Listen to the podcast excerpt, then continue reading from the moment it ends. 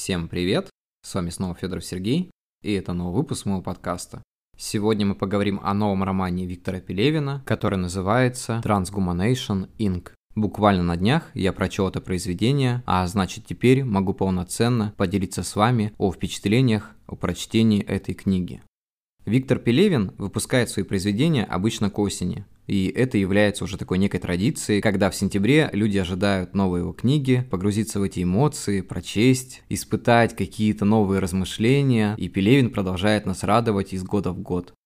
В прошлом году я пропустил его роман «Непобедимое солнце», но, судя по отзывам, роман получился такой проходной. Хотя, в принципе, я не могу это оценивать, потому что я еще не читал, но, думаю, поправлю этот момент в ближайшее время. Многие пишут о том, что Пелевин превращает свое творчество, знаете, в такой некий конвейер, что ли. Но я уверен, что это не так. Мне кажется, что он все больше и больше постигает какие-то духовные размышления, задумывается о смерти, о том, что будет после. Это больше похоже на такую духовную практику, которую он развивает и из года в год. Итак, что я могу сказать о Transhumanation Inc.? Для начала скажу, что в ней 7 историй, которые по своей сути переплетаются между друг другом и крутятся вокруг одной корпорации под названием Transhumanation Inc. Ну, вы поняли, потому что само название книги говорит за себя. Само послание книги можно, наверное, выразить вот так, что каждый человек в этом мире – это иллюзорная игрушка Бога, который через нас познает бытие или небытие. Если кто-то читал книги Пелевина, то он должен понимать, что Пелевин как бы в этом показывает, что нет ничего такого плохого, потому что мы растворяемся в вечности после того, как заканчиваем свою жизнь. Это исключительно его мнение, и в принципе я в какой-то мере с ним согласен, потому что так мыслить, наверное, немного проще. В чем, как говорится, фишка этой книги? Фишка, скорее всего, в том, что в ней представлены вещи, которые могут случиться уже в недалеком будущем принципе, какие-то из них уже происходят зачатки. Он берет темы насущные, которые происходят сейчас, допустим, тема феминизма, тема культуры отмены и все, что сейчас модно, Black Lives Matter и так далее, все эти движения, кстати, буквально вчера я посмотрел разбор фильма «Дюна», которая уже прошла по кинотеатрам, и знаете, мне кажется, что там много несостыковок, потому что добавили персонажей, которых не было по книге, хотя в принципе отталкивались от книги, очень много всего извратили, но этому я посвящу отдельную тему, и мы там уже поговорим конкретно об этом. Я это к чему говорю, что у нас сейчас слишком много, наверное, каких-то новых движений, которые со временем становятся политизированы. Вот как бы мы этого не хотели, и я думаю, что это не очень верный путь, хотя, наверное, многие со мной не согласятся. Когда я ознакомливался с отзывами других людей после прочтения, чтобы сравнить наши впечатления, я слышал о том, что эта книга о далеком будущем, но я повторюсь, что это будущее уже совсем близко, и если немного отходить от юмора Пелевина, это уже немножко не смешно. Хотя, в принципе, он очень тонко проходит по таким деликатным вещам, которые я называл немного ранее и высмеивает их в своем стиле. Если из интереса вы зайдете на Литрес и посмотрите отзывы на эту книгу, вы просто будете в шоке, потому что множество людей то ли ее не поняло, то ли так восприняло, что Пелевин стал такой мрачный, жестокий человек, что в этой книге очень много плохих вещей. Они чуть ли не обвиняют его в ксенофобии, и это очень-очень странно.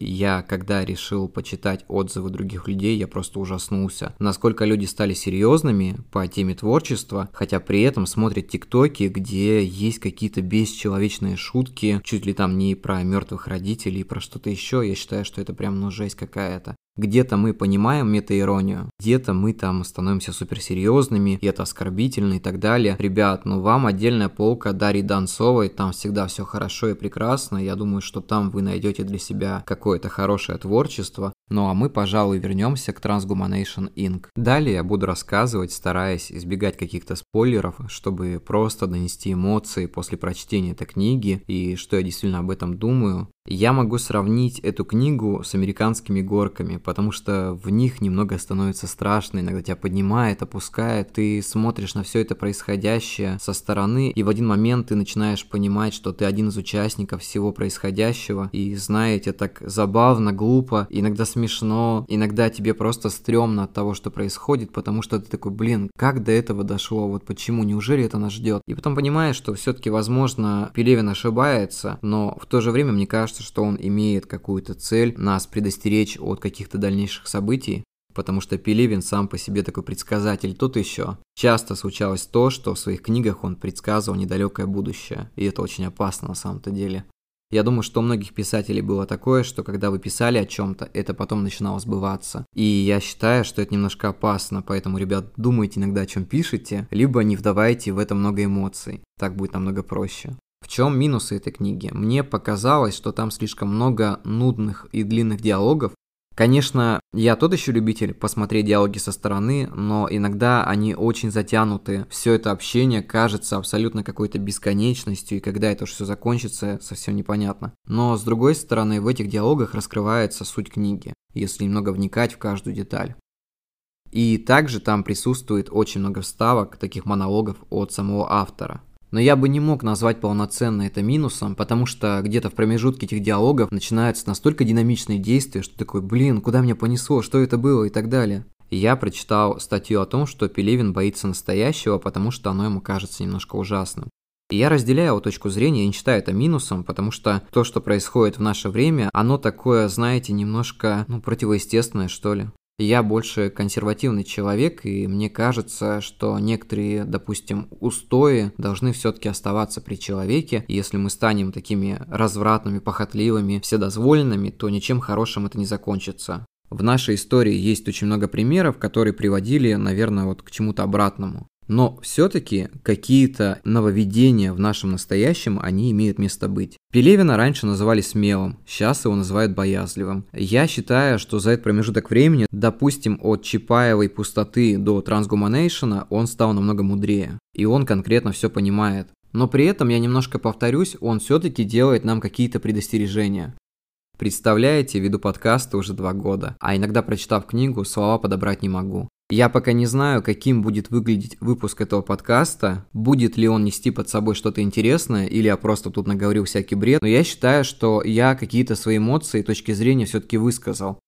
Если подводить итоги, то книга получилась отличная, но не самая лучшая у Пелевина. Но при этом она имеет под собой смысл. Прочитав ее, вы найдете для себя что-то интересное, что-то познавательное, с чем-то вы согласитесь, с чем-то не согласитесь, но Пелевин так и остается актуальным. Я не жалею о том, то, что я прочел эту книгу, и рекомендую прочесть ее вам.